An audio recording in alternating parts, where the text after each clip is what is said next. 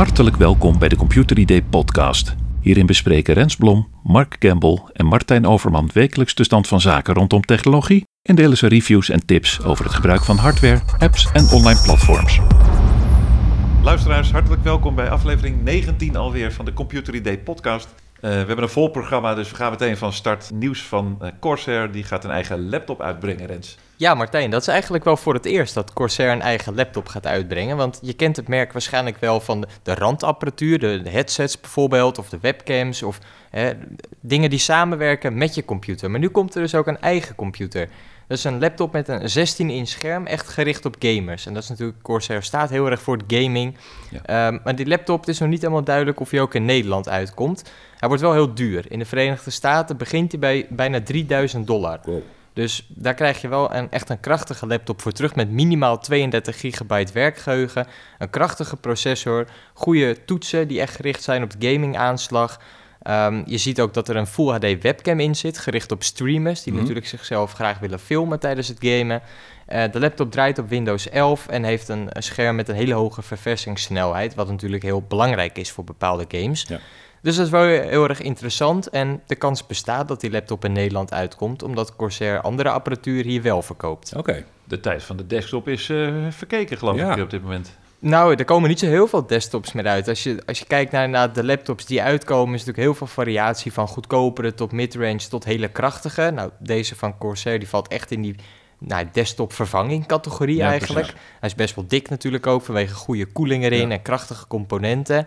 En veel aansluitingen, goed scherm. Ik denk inderdaad, met dit type laptop heb je ook geen desktop meer nodig. Nee, en ik denk ook dat de meeste mensen die desktops hebben, dat ze die allemaal zelf in elkaar zetten tegenwoordig. Hè? De echte gamers, die bouwen gewoon zelf nog zo'n desktop per se in elkaar. Ja, daar is nog steeds een selecte groep die dat doet. En een laptop zelf bouwen, nou, dat gaat voor dat is heel lastig. Ja, precies. Nou, Rens, voor de draad ermee, wat gaat die kosten? Nou, in de VS begint hij bij $2,700. Ik had me al voorbereid op het ergste. Ja, en een duurdere versie is $3.000, maar die heeft dan ook echt wel abnormale specificaties. Een Ryzen 9 processor, 64 gigabyte werkgeheugen. Ja. Dat soort kenmerken moet je dan echt denken. Maar we houden je natuurlijk op de hoogte of hij ook in Nederland uitkomt. Ja. Nou, wat in ieder geval uitkomt in Nederland, of eigenlijk al uit is, zijn de browsers Edge en Chrome. Ja. En jij had daar een artikel in het blad over gevonden, Mark. Ja, klopt. In nummer 15 gaan we de familiegeheimen van Chrome en Edge bekijken. Nou ja, familiegeheimen, dat zijn natuurlijk in principe, is het familie van elkaar, want ze gebruiken allebei dezelfde engine. Dus op de achtergrond doen ze eigenlijk vrijwel hetzelfde. Dat is Chromium, hè? Ja. Chromium inderdaad. En we gaan in dat artikel even aan de slag met alle functies die in allebei de browsers werken. Dus hoe je bijvoorbeeld video kan casten naar je tv, hoe je browsertabs kan organiseren, je tabbladen kan instellen, hoe je geschiedenis kan bewaren of weggooien. Echt alles, de ins en outs van beide browsers eigenlijk. Ja, toen ik dat voor het eerst hoorde dat Microsoft Edge op Chromium ging laten draaien, dacht ik, dit is enerzijds een meesterzet en anderzijds een noodgreep. Ja, vooral het laatste. Ja. Het lukte niet erg, maar sinds ze dit doen, is het eigenlijk gewoon een hele fijne browser, die dus ook meteen allemaal uitbreidingen heeft. Want alle uitbreidingen van Chrome, die kunnen in één keer draaien binnen Edge. Ja, en ik ben er heel tevreden over. In het begin had ik Edge inderdaad een beetje zo van, moet ik ermee? Maar het was niet de enige. Nee, het was natuurlijk weer een soort van, probeerde wat compleet nieuws van te maken. Maar met Edge, met de Chromium, is het natuurlijk gewoon een soort van, een positieve kloon van Chrome geworden. Op die manier. Dus ik ben er wel weer wat meer mee aan het bezig Ik hoop. Gegaan. Bij mij is het eigenlijk ook mijn standaard browser. Want grappig. Ik vind bijvoorbeeld heel fijn dat je heel makkelijk pdf's ook kan bewerken met dit tooltje van Microsoft erin. Dat je heel makkelijk een handtekening kan zetten, opslaan en dan kan hem weer delen. Precies. En juist dat soort kleine dingen wat Chrome in ieder geval niet had toen ik het nog gebruikte, zorgen er wel voor dat voor mij Edge heel productief is. Ja, zeker. Nou, het is vaak zo dat de uitbreidingen juist maken dat je gaat voor een bepaalde browser. Ja. Het is de standaard browser, die lijken allemaal meer op elkaar dan ze van elkaar verschillen, zeg maar. Ja, dus, het opbouwen van webpagina's en inladen is natuurlijk allemaal hetzelfde. Ja, het gaat juist om de add-ons. Ja, precies, die maken het verschil. Ja, leuk dat je in ieder geval keuze hebt nu. Ja, dus dat is in nummer 15. Ja, Rens, je hebt nog meer nieuws, want maandag dan komt Apple met een heleboel productnieuws, denk ik, in de jaarlijkse conferentie. Ja, maandag 6 juni om precies te zijn, met avondeten Nederlandse tijd. Dan vindt weer de start plaats van Apple WWDC, de Worldwide Developer Conference. En dat is Apples jaarlijkse presentatie gericht op ontwikkelaars, maar die ook heel interessant is om als consument te volgen via berichtgeving live. Het is een hele mooie visuele keynote altijd, of via natuurlijk computeridee.nl. daarna. Maar je kan aannemen dat Apple op WWDC 2022 weer veel nieuwe dingen gaat aankondigen, gericht op de iPhone, de iPad, de Mac computer, de Apple Watch horloges. Veel nieuwe software wordt er verwacht, zoals er elk jaar een update wordt aangekondigd die nieuwe functies toevoegt voor je telefoon en voor je iPad. Mogelijk ook nieuwe laptops, nieuwe MacBooks. Dus een beetje onduidelijk nog de geruchten daarover. Vorige keer gebeurde dat in ieder geval wel. Een nieuwe MacBook Air bijvoorbeeld. Ja, dus het is mogelijk dat we een nieuwe laptop gaan zien. Misschien heeft Apple nog wel een verrassing in de hoge hoed. Apple staat erom bekend dat ze die dingen heel goed geheim weten te houden. Waardoor voor mij in ieder geval zo'n keynote elk jaar ook heel leuk is om te kijken. Want je wordt echt nog verrast met dingen. Terwijl een gemiddelde telefoon of computer, die lekt natuurlijk vaak al heel erg uit in de weken voor de presentaties. Ja. Zeker bijvoorbeeld bij Samsung weet je eigenlijk alles al. Ja. En bij Apple-evenementen is dat niet zo. En dat maakt het dat het ook echt wel iets nieuws gaat brengen. Er zijn natuurlijk wel volop geruchten en mock-ups en zo. En er worden heel veel plaatjes gedeeld. Maar bij Apple weet je nooit of het klopt. Nee, dat is best wel lastig. En er zijn er wel een paar media doorgaans wel goed ingevoerd in het Apple-nieuws. Dus Bloomberg is er eentje van. En die doet dan wel een aantal voorspellingen, wat dan mogelijk aangekondigd gaat worden. Maar ja, de vraag is natuurlijk in hoeverre dat gaat uitkomen. En soms is het ook wel eens bij Apple dat die veranderingen wel worden aangekondigd, maar dat ze pas bijvoorbeeld in november of december daadwerkelijk via een update naar jouw iPhone komen. Mm-hmm. Maar het kan soms ook al eerder gebeuren. Oké. Nou, we houden hem goed in de gaten. En dat betekent zeer waarschijnlijk dat we in de volgende aflevering daar weer op terugkomen. Want dan is er waarschijnlijk een heleboel concreet nieuws te doen. Ja, laten we dat hierbij afspreken. Nou, bij deze. Mark, jij hebt een vraag van iemand die heeft problemen met Outlook. Ja, je zou bijna zeggen wie niet, maar... ik ook. Wel. Ja, ik ook. Ja, wat een ramp. Sorry, Microsoft. Even voor de duidelijkheid, het gaat hier echt om Outlook, niet over Outlook.com. Dus we hebben het nu echt over de app onder Windows. Heel veel mensen die dat gebruiken hebben wel eens gemerkt dat als je het opstart, nadat je het vorige keer hebt afgesloten, dat hij altijd vraagt van, wilt u dat ik de vensters weer herstel zoals ze waren? Dus bijvoorbeeld je hebt Outlook openstaan met 5 mailberichten, 5 vensters. En je sluit Outlook dan af, dan sluit hij al die vensters. Maar als je hem opstart, vraagt hij weer van, mag ik al die vensters herstellen? Maar goed, dat kan voor sommige mensen vinden dat fijn. Ik vind het best wel irritant eigenlijk, want ik wil eigenlijk gewoon met een schone lei beginnen. Mm-hmm. Maar dat is dus weer een optie in de instellingen. Dus je moet er even de instellingen induiken. Dan ga je naar algemeen en dan kies je de optie wanneer Outlook wordt geopend. En daar zeg je dan volgende items nooit opnieuw openen. Dus weer zo'n rare term van zo'n Outlook-functie. Maar die dan weer heel ver verstopt is. Die zit heel ver verstopt en hij vraagt nog steeds. En als je dat niet uitzet, dan blijft hij het vragen. Dus ik heb het weer lekker uitgezet. Ja, nee, precies. Ja. Ik heb zelf ook inderdaad, en ik hoor dus nu dat ik niet de enige ben, ook altijd ruzie met Outlook. Ja. Waar zit dit weer? En dan heb ik een map gedeeld in het programma op de laptop. Wil ik er bij de webclient, wat eigenlijk een kopie hoort te zijn van het programma, is die map gewoon niet te vinden. Nee, dat is ook niet. Dus het is het raadselachtig en de wegen van Microsoft zijn soms echt ondergrondelijk. Ja, en ik vind ook dat Outlook best wel traag aan het worden is. Het is een beetje een log programma geworden. Er zit heel veel functionaliteit in. Maar het is een beetje, het is net als met Teams, weet je. Het is allemaal zo bulky, hoe moet je dat zeggen? Het is allemaal heel erg...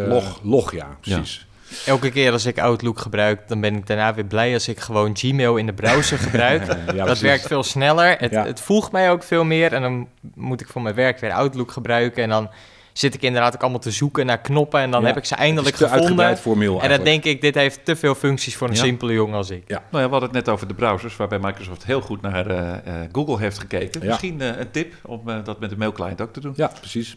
Ja, ik moet zeggen dat Outlook in de browser mij wel een stuk beter bevalt dan de normale Windows-app. Ja, die werkt veel sneller, ook logischer vind ik, minder opties. Wij werken heel vaak met gedeelde mappen, openbare mappen. En die kun je dus in Outlook Web niet heel makkelijk gebruiken. Want dan moet je eerst een soort van snelkoppeling maken. En die laten we het makkelijk maken. Precies. Dat willen we ook niet. Ja. Nou ja, zolang dat zo is, hebben wij er wat over te schrijven. Ja. Kunnen wij workshops over Outlook uitbrengen. Dat dan weer wel. Ja.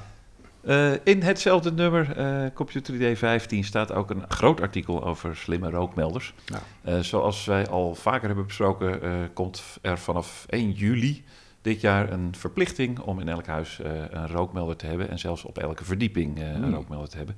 Nou, die nieuwe regel die grijpen wij aan voor een artikel over slimme rookmelders. Dat wordt nadrukkelijk geen laboratoriumtest. Mm-hmm. Je zou ook, dat kun je heel moeilijk uitvoeren. Wordt geen fikje gestookt op kantoor. Dan moet je, je de omstandigheden moeten dan per rookmelder identiek zijn. Exact hetzelfde, ja. Wat ga je daarvoor doen? Dus weet je, en je kunt ervan uitgaan dat die functionaliteit gewoon wel in elkaar, voor elkaar is. Dat, ja, die sensoren die verschillen niet zo. Je maakt zoveel verschaderuimtes, hè? Die kun je niet allemaal afbranden. Ik bedoel, er is een reden voor dat ze voor €5 of €10 in de schappen liggen. Ja. Die slimme rookmelders die onderscheiden zich nou juist door hun connectiviteit.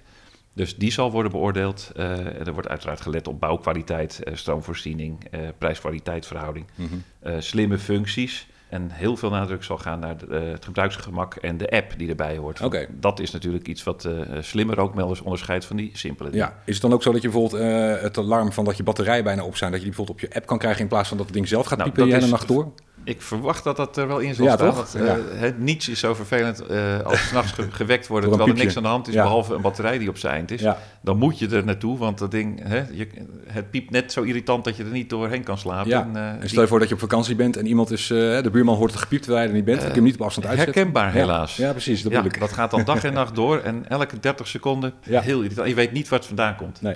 Ik heb zelf dus een slimme rookmelder, een Google Nest. En daar ben ik echt super blij mee. Niet alleen omdat het dingen met een app heeft, dat geloof ik eigenlijk wel. Maar ik heb hem gekocht omdat hij vlak bij mijn slaapkamer hangt, dus bij de hal. En er zit dus ook een nachtlampje ingebouwd in die rookmelder. Dus elke nacht als ik naar het toilet ga, of eigenlijk vaker mijn vriendin, gaat het dus sympathiek dat nachtlampje aan. Dat zijn echt van die functies wat je niet op zo'n hele goedkope rookmelder vindt, maar wat voor mij wel heel erg meeweegt in de prijs-kwaliteitsverhouding. 2-in-1 eigenlijk. Ja, ja, precies. Ja, dat zijn wel leuke extraatjes, want dat ding hangt er toch. En normaal gesproken is dat gewoon iets wat in de weg hangt en waar je eigenlijk iets anders, bijvoorbeeld een lamp zou willen houden. Nou, dus dat, heel precies dat inderdaad. Eigenlijk is het een apparaat wat je niet wil hebben, maar nu ik hem heb en die functie werkt, is het echt top. Ja. Oké. Nou, als laatste wordt er in het artikel gekeken naar de connectiviteit met andere smart home apparaten. Dus het is vooral voor mensen die al hun huis vol met smart home spullen hebben, is het heel handig om dat te weten. Ja. Dus dan kan je het onderbrengen in je ecosysteem, als je dat zo wil noemen. Mooi.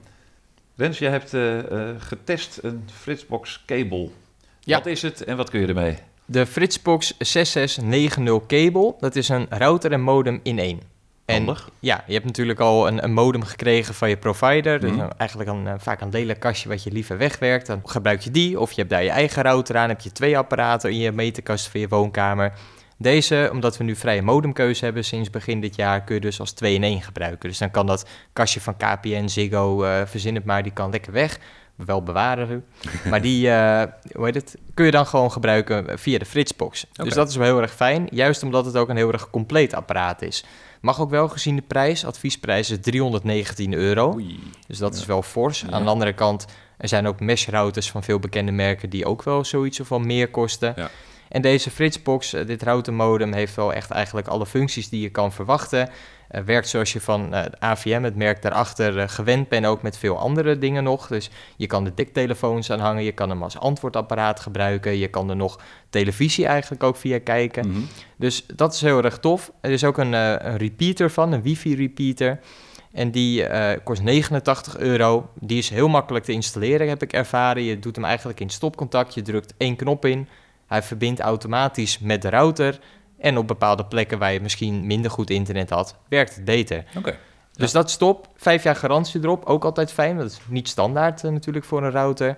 Dus eigenlijk mijn enige aandachtspunt wat ik heb ondervonden is de prijs. Want verder ben ik zeer enthousiast over het product. Oké, en die naam dan, dat kabel, dan moet ik meteen denken, is het dan voor kabel internet, zoals vroeger Ziggo inderdaad? Nou, dat is dus de grap. Hij heeft eigenlijk aansluitingen voor alles. Hij ondersteunt bijvoorbeeld Docsis 3.1, wat Ziggo gebruikt. Ja. Er zit ook een 2.5 gigabit poort op als je echt heel snel glasvezel-internet hebt. Mm-hmm. Maar het werkt ook gewoon met DSL-internet. Dus ik weet niet precies. Alles in zijn paar. Ja, ik denk dat die naam ook een beetje slaat op het feit dat hij juist met alle kabels overweg kan. Ja, misschien de kabel van de straat naar je huis. Die kabel, maar daar kan hij overal mee overweg. Precies.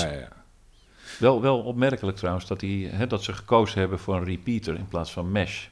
Want ik heb nou juist alle repeaters het huis uitgeschopt, want dat was toch vertragend. Ja. En dat mesh-systeem lost dat op. Dus weet jij of er nog plannen zijn om dit uit te breiden daarmee? Nou, voor wat ik begrepen heb, functioneert deze Fritz Repeater 1200AX ook eigenlijk als een mesh-systeem in feite. Dus het is niet een simpele repeater die je wel bij de lokale elektronica-winkel voor €20 ziet liggen. Deze kost natuurlijk ook €89. Mm-hmm. Maar die is kwalitatief wel een stuk beter, dat hij het internetsignaal daadwerkelijk goed verbetert via de router. Ja, nou ja, goed. En het merk staat wel bekend om betrouwbaarheid. En het gaat natuurlijk om een accessoire bij het product. Het is niet bedoeld om met hele andere producten eigenlijk te gebruiken. Nee, maar ik heb bijvoorbeeld een werkkamer die precies helemaal bij de aansluiting vandaan is. Dus het moet mijn hele huis door. Dan is het fijn om in de buurt daarvan, van het kantoor zeg maar, een systeem te hebben waar je op kan aanmelden. Absoluut. Dit was alweer aflevering 19 van de Computeridee podcast. Even een huishoudelijke mededeling. Op 9 juni, wanneer de volgende aflevering zou zijn, dan gaat die in verband met de vakantie van Mark en ondergetekende niet door.